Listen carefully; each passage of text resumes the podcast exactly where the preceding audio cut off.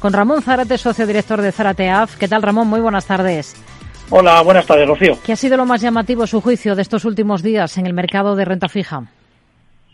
Bueno, fundamentalmente el movimiento a la baja en rentabilidad, en tires, al alza en precios de las curvas eh, ultralargas. Cuando nos dimos ultralarga nos referimos a 30 años.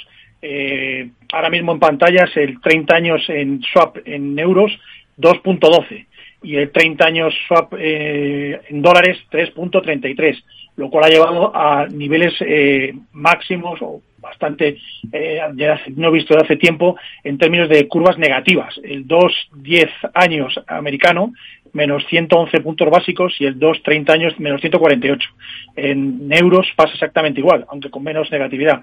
23 puntos básicos en el 2-10 y 80 en el 2-30 eh, estas, estos, estos niveles de, de, curvas con, con, con, estas tasas de, eh, con este, eh, curvas invertidas a estos niveles, nos están haciendo pensar en que sería interesante empezar a tomar posiciones en, en, en una mayor pendiente de la curva, no este pendiente, es decir, que, corrigieran, que corrigieran al ciento larga, porque está, el escenario no es solo está corrigiendo eh, actualmente que los tipos de interés van a subir a lo que está previsto, tanto en Europa como en esto, sino que van a bajar mucho más rápidamente de lo que están apuntando los, los, los bancos centrales.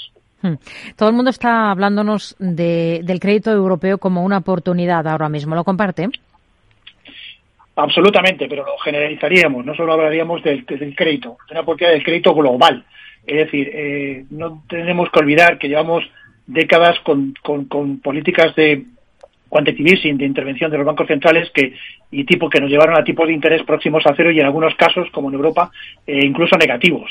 Con lo cual, todo escenario de renta fija que cumple una función básica, que es generar carry, es decir, rentabilidades positivas y con diferenciales interesantes, es interesante.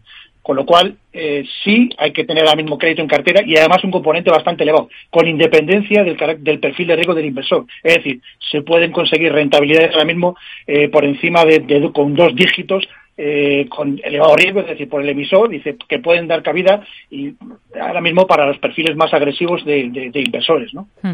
Pero es un universo muy amplio. ¿Algo concreto que le convenza más en, en esta parte de crédito?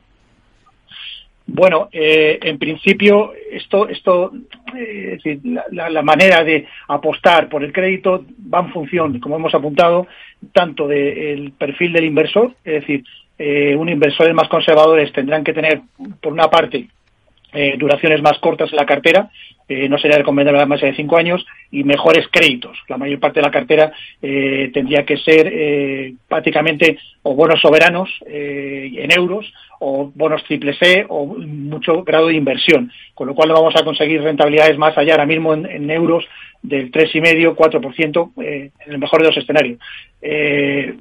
Nosotros somos más partidarios de que ha llegado el momento que se pueden tomar eh, más riesgos eh, elevados por tipo de emisor, con lo cual el papel que más nos parece interesante y nos ha parecido siempre interesante sigue siendo por un lado el de los bancos, que podemos conseguir rentabilidades de dos dígitos, tanto en deuda, sobre todo en deuda en cocos y no tanto en subordinadas, eh, y luego high yield. El high yield europeo ahora mismo se pueden conseguir rentabilidades por encima del 7,5%, con lo cual sí claramente eh, hasta que corrijan más allá de los diferenciales eh, actuales que los estamos viendo para el high yield en prácticamente 500 puntos básicos y 180 para investment grade, salvo que reduzcan mucho más, eh, en principio son los dos tipos de activos que vemos interesante.